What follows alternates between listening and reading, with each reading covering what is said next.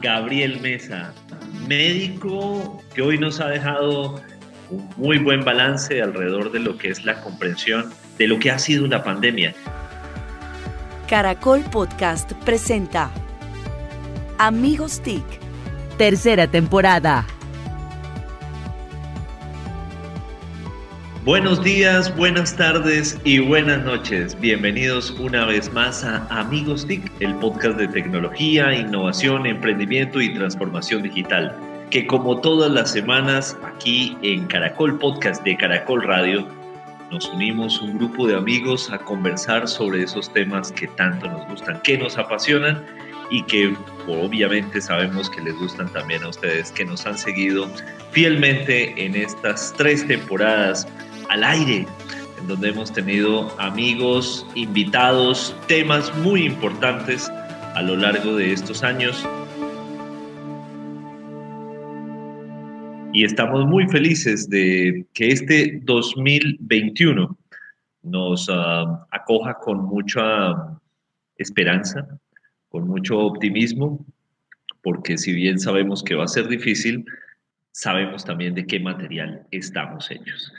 Mi bienvenida, mi saludo a los amigos TIC de siempre. Quiero invitar primero a Mauricio Jaramillo. Don Mauricio, bienvenido. Profesor Víctor, feliz año y un saludo muy especial y que en este 2021 la saquemos del estadio con amigos TIC. Hay muchas, muchas ideas para, para seguir evolucionando. Sí, así es, Mauricio. De verdad, también para usted un abrazo muy grande. Felicitaciones por todo lo que están haciendo desde Impacto TIC. La, también la están sacando del estadio desde allí. Y bueno, también un saludo muy especial a Santiago Pinzón Galán desde alguno de sus latifundios. Bienvenido, Santiago. Arriba rating, muy bien de estar acá otra vez encontrándonos, tuvimos la pausa que corresponde, feliz de ver a Víctor el flaco, le está haciendo competencia a Mauricio, la cosa se puso peluda para, para lo que es, yo también bajé de peso, con el invitado vamos a hablar también de este tema, y bueno, vamos con toda, un saludo especial a nuestra querida Emilia, me la adelanto Víctor porque sabemos que está recuperándose una cirugía y entonces pronto la tendremos en las canchas de fútbol con Falcao. Sí, sí, por supuesto, claro que sí, para ella iba nuestro saludo, pero bueno, usted con el spoiler como siempre por delante. Eh, y desde Cajicá, nuestro querido Jole Restrepo. Jole, bienvenido. Hola, feliz año. Qué bueno volver a arrancar con, con Amigos TIC. Y nada, este 2021 Va a ser duro, pero pinta bien, pinta bastante bien. Sí, pinta por lo menos que yo creo que nos toma un poquito más preparados que las expectativas que teníamos para esta época en 2020, donde nos imaginábamos otro año muy diferente. Sí, definitivamente. Sí. Bueno, Santiago, hoy quisiera que nos hiciera los honores de presentarnos a nuestro invitado. Así es, pues para nosotros es la verdad un privilegio, una muy buena oportunidad, y que en el mejor tono, arrancar el año con alguien que yo vine a conocer, lo digo sinceramente, hace muy poco. Me lo presentó un amigo en común, Alejandro Laya, que es nuestro gerente de Andy en Antioquia. Y entonces tengo el placer de presentar a alguien que seguramente va a ser uno de los episodios más oídos porque tendrá un contenido muy valioso en términos de esperanza, de optimismo, de realismo, de, lo que dijimos con él y es que nos identificamos como posibilistas, hablaremos de eso también. Nos acompaña un médico del CES, voy a leer un poco su biografía corta para no meterme en problemas. Patólogo de la Universidad de Boston, con un MBA de la Universidad de California, ha hecho estudios en coaching ontológico, padre, hijo, esposo, hermano, amigo, artista, se presenta así, enamorado de la vida y agradecido por lo vivido y por lo que falta por vivir. Lo han llamado, él dice, un optimista irredento, pero se duda como posibilista. Y hace muy poco, hace unas pocas semanas, trabajó, que ya hice años o algo así, en la EPS Sura, donde claramente nos dejó huella, aprendió mucho y compartió mucho. Entonces nos acompaña Gabriel Mesa Gabriel, bienvenido, un placer tenerte en Amigos TIC. Muchas gracias a todos, un placer estar con ustedes esta, eh, en esta ocasión, ser pues, el primer programa que inclusive me parece un privilegio y pues tenemos una conversación muy agradable, como decían ustedes, entre amigos. Eh, estamos en tiempos de cambio, tiempos de aprendizaje, de reinventarnos, de manera que seguramente aprenderé mucho de ustedes también en esta oportunidad. Gracias por la invitación y a todos los oyentes, eh, muy buenos días. Bueno, genial. Como dijo Víctor, buenos días, buenas tardes, buenas noches, porque no sabemos en qué momento nos están grabando, nos están oyendo, perdón. Correcto. Grabando, dice Mauricio, sí es madrugado, que, que el spoiler es ese, entonces ya eh, se nota el cafecito que nos estamos tomando. Gabriel, yo empiezo por algo que, que me llamó la atención, la atención, perdón, y por eso te busqué, y es una frase que compartiste en un video y se llama En tiempos de crisis la esperanza es una responsabilidad. ¿Qué significa eso cuando estamos hablando de pandemia, de la cuarta revolución industrial, de arrancar un año, de las vacunas? Eh, traducir esa frase, arranquemos por ahí. Hombre, sí, muchas gracias. Sí, esa es una frase que a mí me ha servido como, no solamente, digamos, como para apoyarme, sino también como energizante, como para, para pensar que todos los días es un día más cerquita, digamos, a un cambio que estamos buscando y que estamos llegando hacia allá. Y a veces perdemos la esperanza, a veces ganan pues como los que quieren inclusive generar como el, el miedo y, y, pensar que no va a haber un, una oportunidad distinta de, de vivir una manera mejor como estamos viviendo en este momento.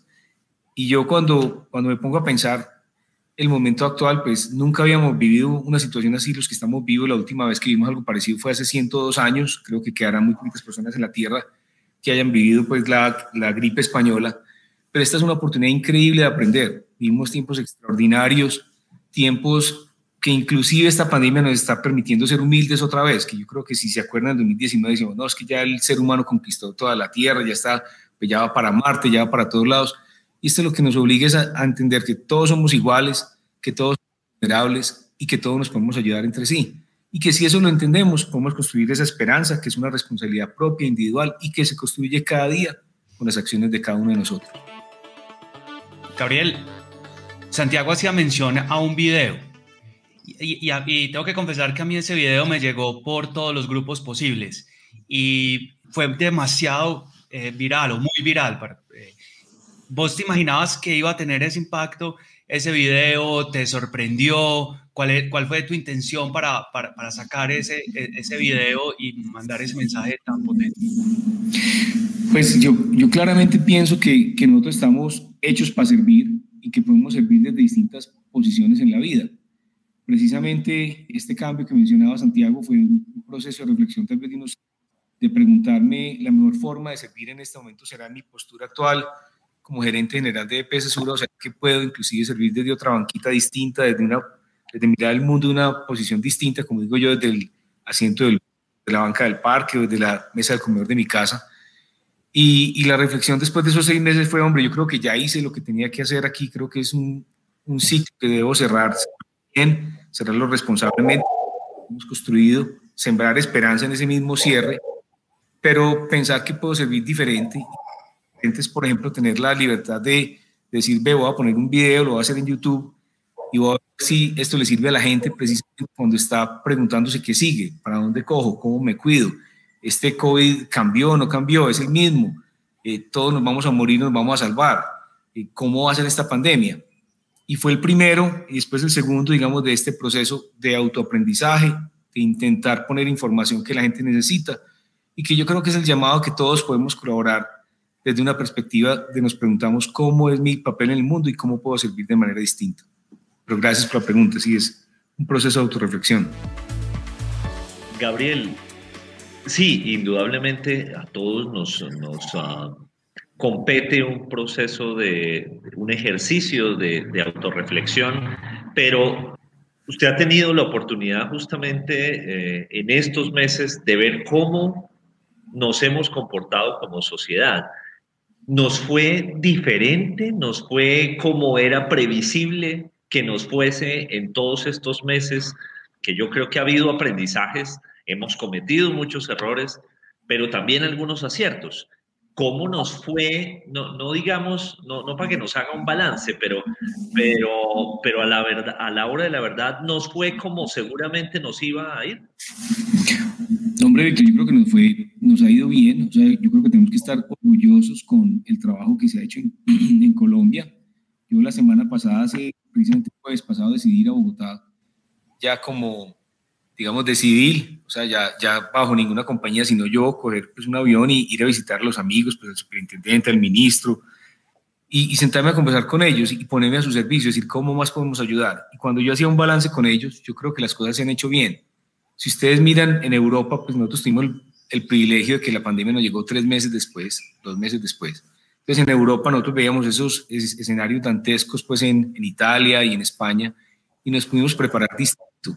Y si ustedes ven lo que ha pasado en Colombia es muy diferente. Ahora estamos en una situación crítica, indudablemente, y seguramente pasará también más temprano que tarde, pero quiero decirles que en, en, Europa hubo dos picos muy claros, un pico muy alto que cayó, digamos, a cero, y ahora un segundo pico más alto. En Colombia tuvimos un pico que no fue demasiado alto, fue un pico importante, pero después cayó y nos mantuvimos en una meseta. ¿Eso qué quiere decir? Que permitimos que la gente se siguiera infectando esporádicamente y que se fuera construyendo esa inmunidad de rebaño gradualmente, que todavía no lo hemos alcanzado porque estamos cerca. Si ustedes se acuerdan, en octubre hicieron mediciones de cero prevalencia y encontraron que, por ejemplo, Leticia era el 60%, Barranquilla era el 55%, Medellín era el 27%. Ahora se estima que la cero prevalencia en Medellín está por el lado del 43%, es decir, 43% de las personas ya han estado en contacto con el virus y ya, digamos, han desarrollado esa inmunidad natural. Entonces yo creo que se ha hecho bien en ese sentido, en entender que nosotros no somos un país que podía mantener todo cerrado todo el tiempo, y que ha permitido que nos vamos exponiendo y que los equipos se vayan preparando. En este momento es difícil porque los equipos están cansados, pero igual por eso es importante entender que esto no será eterno y que cada vez, cada día estamos más cerquita de que la pandemia termine también. Gabriel, aquí me, aquí me pongo eh, con toda esta inspiración que nos ha, que nos ha puesto en este arranque de, de, Amigos Siguen eh, en las grabaciones de 2021. Quiero irme al sector salud, que pues usted ha liderado una de las compañías más importantes del sector, una gran EPS. Realmente se aceleró la transformación digital del sector salud en Colombia cinco años, como, esta, esta pandemia nos aceleró lo que pasaba en cinco años, pasó en seis meses, o, o no fue tanto así. Mira, Mauricio, de hecho hay un documento muy interesante de Deloitte que habla del futuro de la medicina, así como de mayo del año 2020, y que básicamente dice lo que los eh, consumidores de salud o los usuarios o los pacientes iban a recibir en los próximos 10 años, lo están recibiendo en un año. Pero también ese documento muestra que inclusive la telemedicina pues es parte del futuro, pero no es el futuro. Entonces llega y dice, oiga, los, los pacientes están muy contentos y muy tranquilos con muchas cosas, pero no con todo. Por ejemplo, hace falta ese contacto que es necesario entre el médico y el paciente. Entonces, ¿eso a qué llevó? Llevó a que aprendiéramos que, que hay cosas que son muy buenas para algunas cosas, pero no para todo. Entonces, bueno, es que ahora todo va a ser digital. No, todo no puede ser digital. Tendrá que haber unos espacios presenciales para atender a los pacientes, para que el paciente consulte, para que el médico lo mire a los ojos, pero con cosas también tan importantes como decir, bueno, ¿y cuál es el futuro de la medicina? Y hay dos libros que son muy interesantes. Hay un autor que se llama Eric Topol, y uno de los libros se llama El paciente te verá ahora y el segundo se llama Deep Medicine. Y Deep Medicine dice cómo la medicina, cómo la inteligencia artificial hará la medicina humana otra vez. Lo que dice es que básicamente la inteligencia artificial va a permitir que el médico se, eh, se ocupe de lo que realmente es importante, de mirar al paciente a los ojos, de examinarlo, de tocarlo, de conversar, y que la inteligencia artificial va a tomar nota y va a hacer la historia clínica. Y en el primer libro, Eric Topol dice que la historia clínica es del paciente, el paciente debe revisar su historia clínica y revisar que los datos estén correctos. Y eso me parece relevante, importante. Estamos lejos, pero creo que podemos acelerar esa transformación. Entonces te respondo, en el primer mes de la pandemia, en el segundo mes, todas las consultas fueron virtuales. Eso era impensable en Colombia. Impensable es que nosotros, por ejemplo, en Sura en ese momento llegamos a tener el año pasado alrededor de 6 millones de interacciones virtuales. Eso era, pues, mientras que antes de la pandemia eran 20 mil o 30 mil. Y yo creo que es cómo encontramos el justo medio en el futuro. Como digo, pues la pandemia va a pasar y cómo nos preparamos para que el mundo quede mejor de lo que estaba antes de la pandemia, que después que este sacrificio, digamos, de dos millones de personas que han fallecido en el mundo o 50 mil en Colombia, sirva para ser mejor. Y cómo construimos esa, voy a inventarme una palabra, esa mejoridad entre todos, ese better world entre todos nosotros.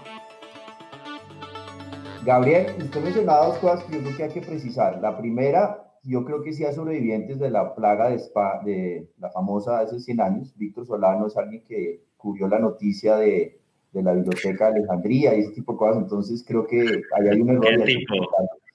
Y el segundo es algo que va relacionado con el tema de fondo y es, sé que usted es también un apasionado de la educación y que de alguna manera lo definió que la educación es nuestra esperanza. Nos compartió un texto sobre algo muy reciente en el que usted estuvo participando en términos de, vincularse a, a, la educación superior de manera permanente. Cuando uno habla de telemedicina, de tecnología, pues también tiene que hablar de talento. ¿Cómo estamos en ese talento y qué deberíamos estar contemplando? Porque lo dijo claramente usted, una cosa es el software tomando unas informaciones unos datos y otra cosa es el talento para ese examen clínico, para ese contacto con el paciente, para ese tipo de cosas. ¿Cómo lo ve usted y nos traduce la educación es nuestra esperanza? Sí, muchas gracias, Santiago. De hecho, de hecho, en ese mismo texto que tú mencionas, yo me acuerdo que, que utilizaba una frase de Niels Bohr que me encanta. Niels Bohr fue premio Nobel de Física en 1922 y él decía, él era un danés como mamagallista, y él decía, es muy difícil hacer predicciones, especialmente sobre el futuro. la educación yo creo que es la, la, que nos lleva al futuro que todavía no podemos entender. Yo creo que la educación pues, es, la que, es una de las cuales se tiene que reinventar, porque ahora pues, las universidades en Bogotá, Los Andes, La Sabana, en Medellín, AFID, el las que sean, su competencia ya no es pues, la universidad de lado, sino que es MIT. Mi esposa es médica oftalmóloga y hizo un curso de genética de Harvard en estos días de seis semanas increíblemente potente. Entonces ahora dijo, eh, quiero estudiar medicina personalizada. Entonces buscó en Coursera y encontró un curso de medicina personalizada espectacular, que si uno quiere el diploma vale 50 dólares y si no quiere el diploma es gratis. Pero que además yo le dije, yo quiero estudiar con vos. Entonces me dijo, sí, son seis semanas, metámonos juntos. Pero finalmente existen hoy unas, unas oportunidades que obviamente se, se convierten en amenazas, pero yo decía en esta universidad en la que cuentas tú, Decía, el reto es que tenemos que ser la mejor universidad del mundo en algunos nichos especiales para que la gente de Perú, de Ecuador, de España, de otros países pueda decir, yo me quiero conectar a esa universidad y quiero tener, pues no solamente la educación, sino un desarrollo de relaciones, un ecosistema que me permita crear universidad empresa, Estado, que me permita incubar ideas, que me permita cambiar el mundo. Y yo creo que la definición central de una universidad tiene que ser un sitio donde se en las personas que vayan allá ese deseo de transformar el mundo y la posibilidad de hacerlo, que sea una realidad. Muy cierto, Gabriel. Bueno, y en este punto de este episodio vamos con el dato. Ojo al dato con Santiago Pinzón Galán. Ojo al dato, ojo al dato, arriba rating. Pues no, es muy sencillo y va muy al lugar a la conversación. Uno mira lo que ha venido haciendo Israel y ya a estas alturas, que estamos cerca de febrero, lleva el 25% de su población, ese es el dato, ya vacunado. Y en sus últimas horas anunciaron que ya su tasa de reproducción, Gabriel nos podría explicar algo más, está por debajo de uno. Entonces, eso genera esperanza, eso genera un gran ejemplo en términos de lo que puede ser el desarrollo de una nueva capacidad del mundo para salir adelante. 25% ya de la población vacunado en Israel y 1% de en las pocas semanas que lleva el 2021. Gabriel, ¿qué opinas? ¿Cómo, vas ¿Cómo ves tú ese tema de la vacunación en Israel y qué podemos aprender cuando uno ve que la población de Israel es 9 millones, Bogotá es 8.3 millones? ¿Dónde estamos frente a eso? Obviamente no depende solo de la ciudad, sino un tema nacional, pero, pero dice mucho un 25% de la población vacunado con ese mensaje, ¿no? Hombre, eso es muy importante porque, porque realmente, pues, tres, tres elementos que se me ocurren. Primero, eh, entender que, que realmente eso habla de la esperanza que tenemos hoy en este mundo que, que, ni siquiera nos imaginábamos que es tan potente y tan poderoso si lo, si lo utilizamos para hacer las cosas bien. Lo que quiero decir es que antes de desarrollar una vacuna se demoraba 10 años. Tener hoy tres vacunas aprobadas, pues eh, Pfizer, AstraZeneca, Moderna, etcétera, y las que vienen en camino, 150 candidatos, en menos de un año o en un año, eso es increíble. Eso es, pues, digamos, un, un logro de la humanidad, pues, gigantesco. Segundo, yo tengo uno de mis amigos cercanos, una de las personas más inteligentes que conozco y no creen en las vacunas. Y digo, pero ¿cómo, pues, cómo este personaje puede no creer en las vacunas, porque finalmente uno entiende, inclusive mira la historia, como si se acuerdan la palabra vacuna, viene de que cuando el, médico que hizo la observación para 1780, cuando el médico hizo la observación por allá, vio que las personas que le daba la viruela, una, una, mujer que ordeñaba vacas, que había estado en contacto con vacas que habían tenido como la viruela vacuna, ya no le daba la viruela que mataba a las personas. Y entonces empezó a mirar con personas que tenían viruela y a ponerles, digamos, como parte del, de, las, de las pustulitas y a ponerlos en contacto y ahí sale la palabra vacuna porque viene de las vacas. Entonces, segundo, pues todavía, digamos, hay unos negacionistas, otra palabra que me invento, increíbles que, que, que, están como en otro planeta, pero lo que quiero decir es que, por ejemplo, ayer hablaba con mi esposa y me dijo, hagamos algo, y empezó a hacer un video con sus compañeros médicos, todos protegidos, un aviso que dice, yo me vacuno, yo me vacuno por mi familia, yo me vacuno por el futuro. Entonces, tenemos todos que apoyarlo, por eso uno de estos videos que hice fue, pues me vacunaría, pues ya inmediatamente. Y tercero, Jonas Salk fue el médico que lideró el desarrollo de la vacuna de la polio. Ese, por ejemplo, es una catástrofe verdadera de la humanidad que se nos olvidó. En 1955, cuando a él lo entrevistan en televisión y le dicen, doctor Sol, que usted es el dueño de la patente. Él dice, el sol no se puede patentar, esto es de la humanidad. Y esa patente valía más o menos 7 mil millones de dólares. O sea, él renunció a 7 mil millones de dólares, pero evitó que muchos niños quedaran paralíticos, precisamente porque la vacuna la hizo disponible. Entonces yo creo que este momento el mundo tiene que ver la vacuna como un tema de humanidad, como, como lo ha dicho pues, la, la, Fundación Gates y demás, que es importante lograr equidad, que los países más pobres tengan acceso. Yo creo que aquí sí es muy importante que todos los países logren tener acceso a la vacuna más temprano que tarde, que no sea un tema de vacunar unas poblaciones y otras no, sino empezar por los más vulnerables, pues, desde el punto de vista económico, sino desde las poblaciones más vulnerables, los más expuestos, los que hay que proteger más rápidamente, profesionales de la salud, personal, digamos, que, que hace servicios básicos asistenciales, pero además mayores de 80 años y enfermos crónicos que son los más vulnerables. Gabriel, justamente usted tocó ahí un tema que me parece muy interesante y, y, que tendría que ver algo con biopolítica. Justamente, ¿quiénes acceden a la vacuna? ¿En qué orden? ¿Con qué tipo de jerarquías? ¿Qué tipo de poblaciones? En su balance, viendo lo que pasa en el resto del mundo, Colombia está accediendo a ellas quizás con la uh, de la manera de manera prematura eh, prematura en el buen sentido de la palabra con la más bien con la anticipación necesaria era posible que hubiese quedado más rezagada incluso en, uh, en tiempos de distribución. ¿Cómo, cómo ve ese, ese balance Víctor yo yo esperaría y, y, de hecho pues parte de la, de la razón de la visita mía fue ponerme al servicio pues qué hay que hacer para empezar inclusive a vacunar poblaciones, aunque no sean muy significativas, pero creo que si se vacunan 20 mil médicos y enfermeras en la línea del frente, eso genera esperanza. Entonces son símbolos también que tenemos que hacer. Y, precisamente en eso estamos diciendo cómo aceleramos, cómo logramos que esto sea más fácil.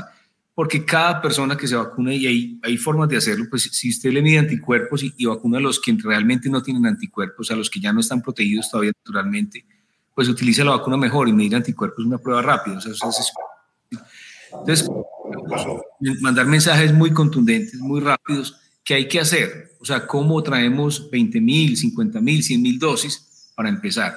Yo esperaría que si fuera más temprano, se habla de que a mediados de febrero se estará empezando a vacunar en Colombia. Esperemos que sea, pues, ojalá antes, que habrá que hacer.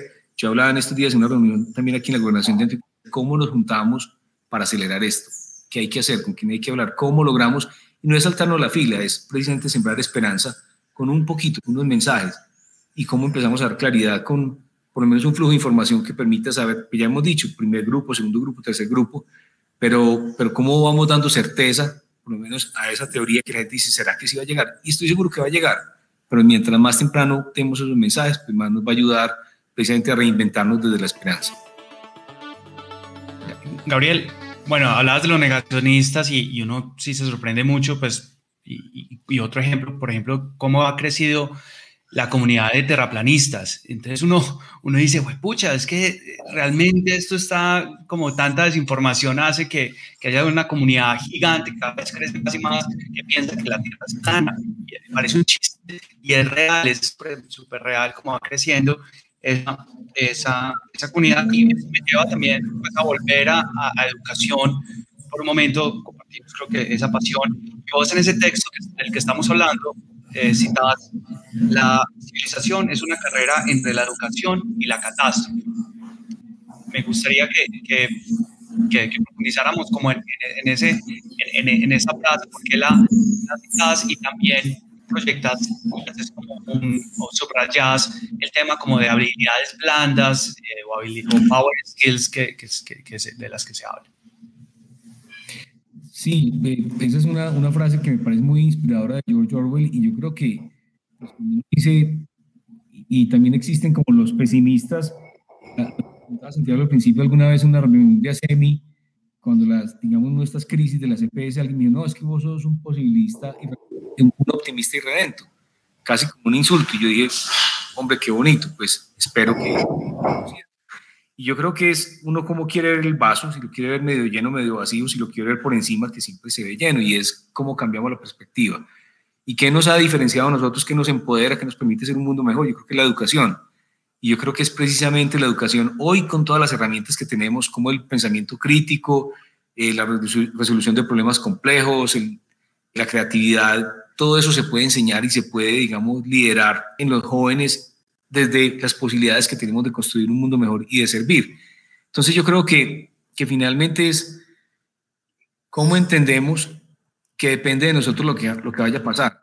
Pero yo ayer veía un comunicado de la Casa Blanca, que lo estaba buscando por aquí, que me, me llena de esperanza y decía, oiga, qué, qué bonito, porque finalmente, pues después de cuatro años, yo siento que de oscuridad, pues de, como de, fake news y, de unas cosas como que me sentía como en el colegio más o menos, ni siquiera en sexto bachillerato, sino como en segundo primaria. Y yo decía, pero es que esto, cómo va a pasar en un país como Estados Unidos. Y entonces decía, la administración Biden-Harris eh, siempre se, se adhirirá a estos, a estos puntos.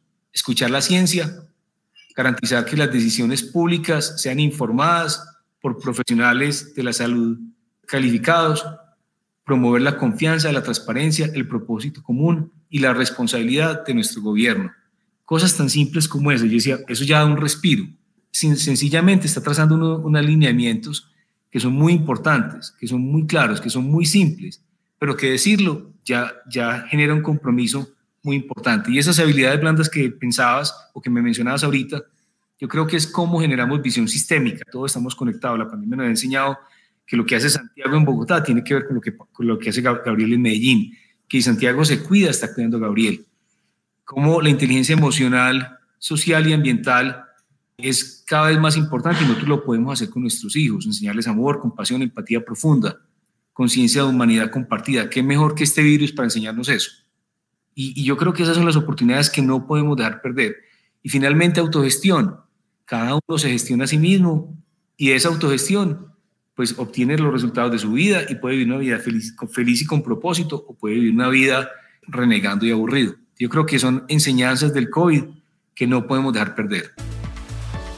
Era sobre ese tema porque yo sí no puedo dejar pasar que pasamos de lo patético que fue decir cuatro años construir muros y hacer ese tipo de salvajadas de alguien que ojalá pase a la historia como lo peor que le ha podido ocurrir a Estados Unidos a que tengamos un mensaje de puente de comunicación, de colaboración, de ciencia y que esa esperanza, lo digo abiertamente, se note en los hechos, en las políticas y en las acciones y creo que en 24 horas hemos visto ese cambio de manera contundente. Y ahí conecto para lo siguiente, el tema de inteligencia emocional que por lo poco que lo oído usted y es tan atendido, ¿cómo logra uno pasar de esa inteligencia emocional individual a la inteligencia social? A que nos vacunemos frente a los pensamientos negativos y lograremos optimizar esa menta, ese cambio de mentalidad y que sea mucho más posibilista.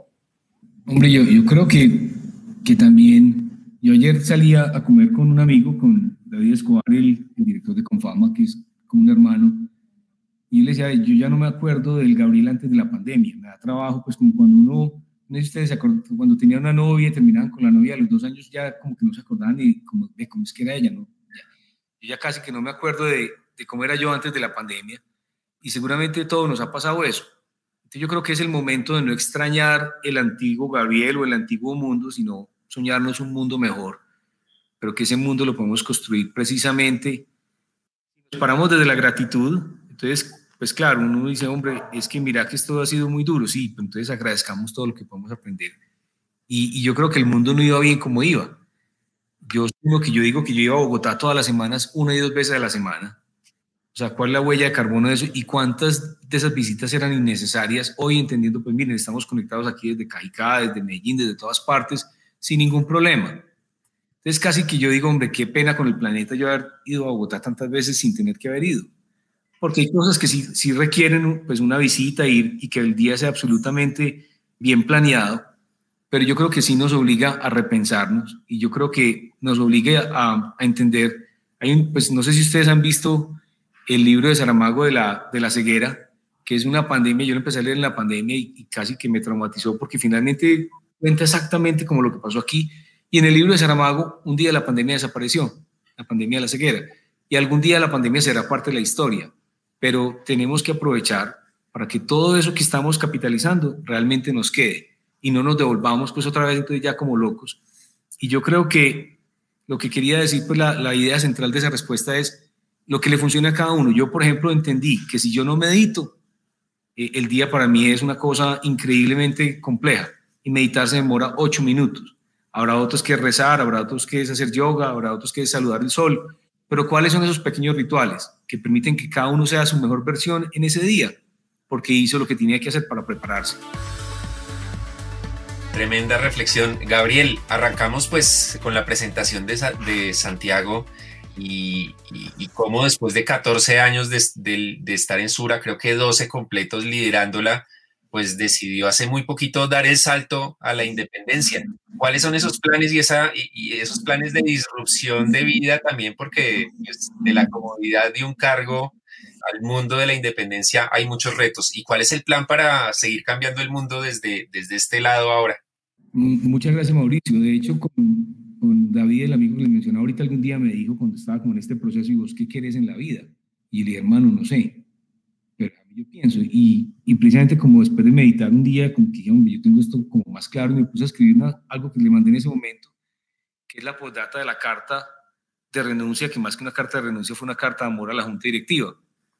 Y decía, tengo solo una claridad para el futuro que quiero para mí y el propósito de mi vida en esta etapa, sanar. Sanar las personas, la comunidad, la sociedad, la ciudad, nuestro país, los niños y los viejos, la naturaleza, la tierra, el agua, los líderes sociales, los empresarios, a mi familia y a mí mismo. Y entendí que sanar se puede hacer a través de siete caminos.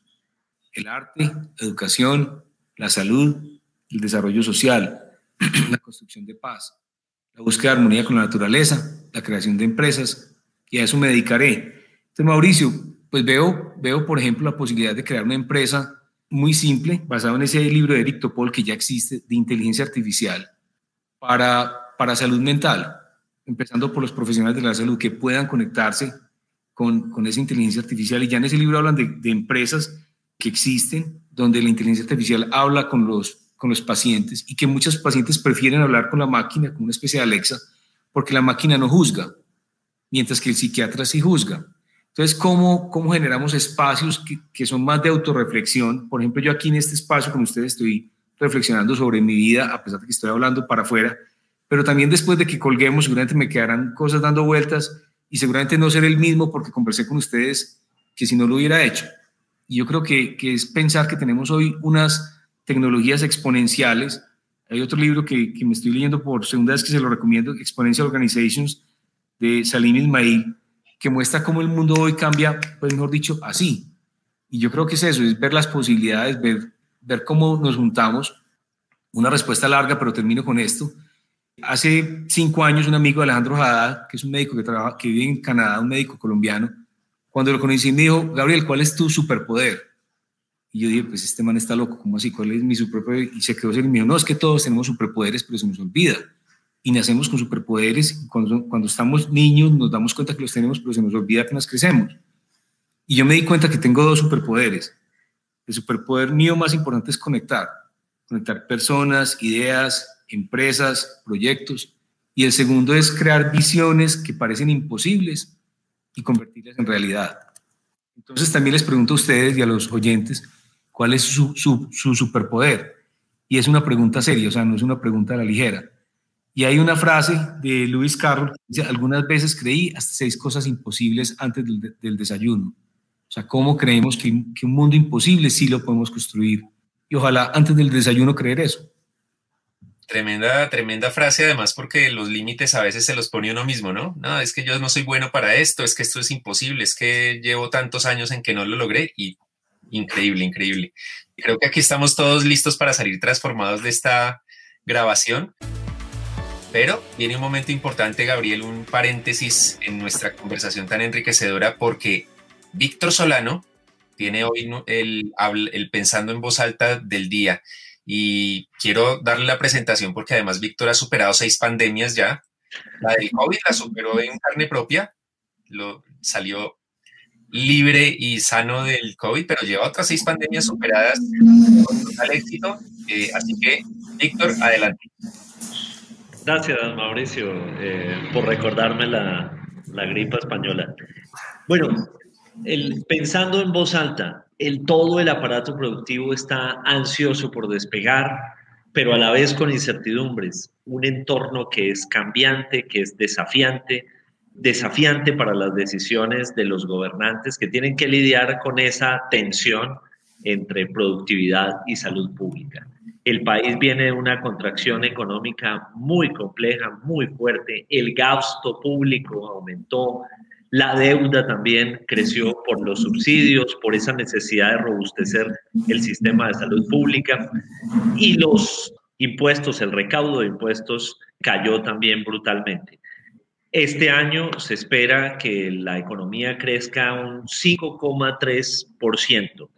¿Podremos ser capaces? Esa es una pregunta indudable que tenemos que hacernos. Pero para ello, empresas pequeñas, medianas y grandes tenemos que prepararnos y prepararnos con transformación digital. Vienen grandes desafíos. Probablemente una reforma fiscal se convierta en una reforma tributaria y eso implicará tocar el bolsillo de muchas más personas o muchos más bolsillos. Se viene un tema fuerte con la facturación electrónica y por supuesto un desafío también de todas las organizaciones para entender el comercio electrónico como un camino supremamente importante, ya no solamente como una alternativa.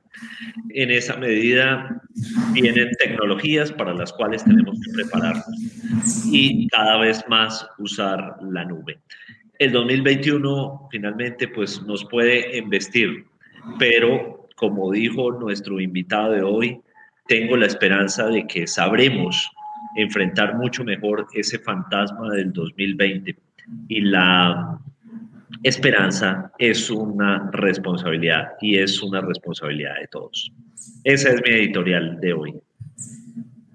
Muy bien, profesor Víctor, gracias por esas reflexiones y estas listas para este año en materia de Santiago eh, acogiendo lo que nos decía Gabriel, eh, en, la, cuenta de Twitter de Eric Topol es Eric Topol. Si estoy bien en el dato, eh, Gabriel, arroba Eric Topol con E-R-I-C-T-O-P-O-L.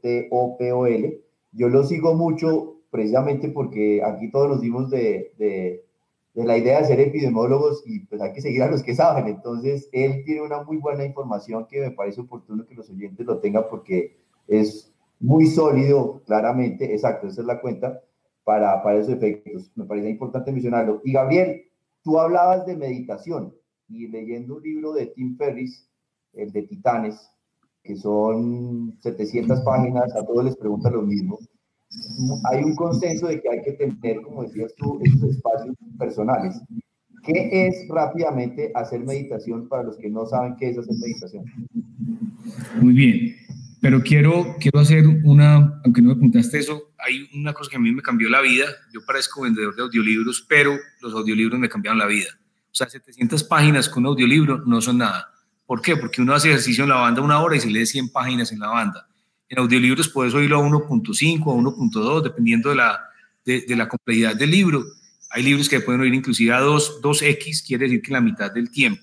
Entonces, esa, hay una aplicación muy buena que se llama Audible, que yo la uso mucho, otra que se llama Storytel, pero absolutamente recomendado, ensáyelos, eh, empiezan, hay libros tan buenos que inclusive yo los compro en físico, en Kindle y en audiolibro, y que por las tres pues los subrayo. Y ahorita les quiero hablar de un, de un, último libro que me parece importante. Meditar es simplemente ser capaz, y hay, hay una forma muy, muy simple que yo aprendí de, un, de alguien que llegó de la India, que se llama Soul Sync, que es sincronización del alma, y se lo voy a decir porque les puede servir, se demora ocho minutos, yo no empiezo el día sin esos ocho minutos, son seis pasos, absolutamente simples, seis pasos solamente, todos basados en la respiración, respiración consciente.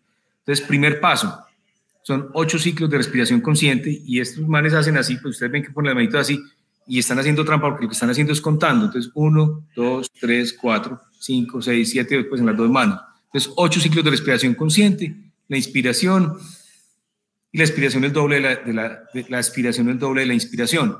Segundo paso, ocho ciclos de respiración consciente y en la expiración hacen un zumbido de abeja. Mm, eso hackea el cerebro porque te lleva a meditar sin saber meditar. Tercer paso, ocho ciclos de respiración consciente, visualizando el intervalo entre la inspiración y la expiración, ese momentico en que uno deja de respirar, poniéndole como una lupa. Lo que va a pasar normalmente es que se va a ampliar ese periodo, pero ocho ciclos de respiración consciente, visualizando el intervalo entre la inspiración y la expiración. Cuarto paso, ocho ciclos de respiración consciente y en la expiración dices mentalmente aham, que soy conciencia ilimitada, o sea, y mentalmente aham o soy conciencia ilimitada. Quinto paso, mientras respiras ocho ciclos, te visualizas diluyéndote en la luz cósmica. Y sexto paso, mientras respiras, te visualizas con una visión, ellos llaman intención sagrada, algo que necesites, que quieras que pase, como si ya fuera una realidad.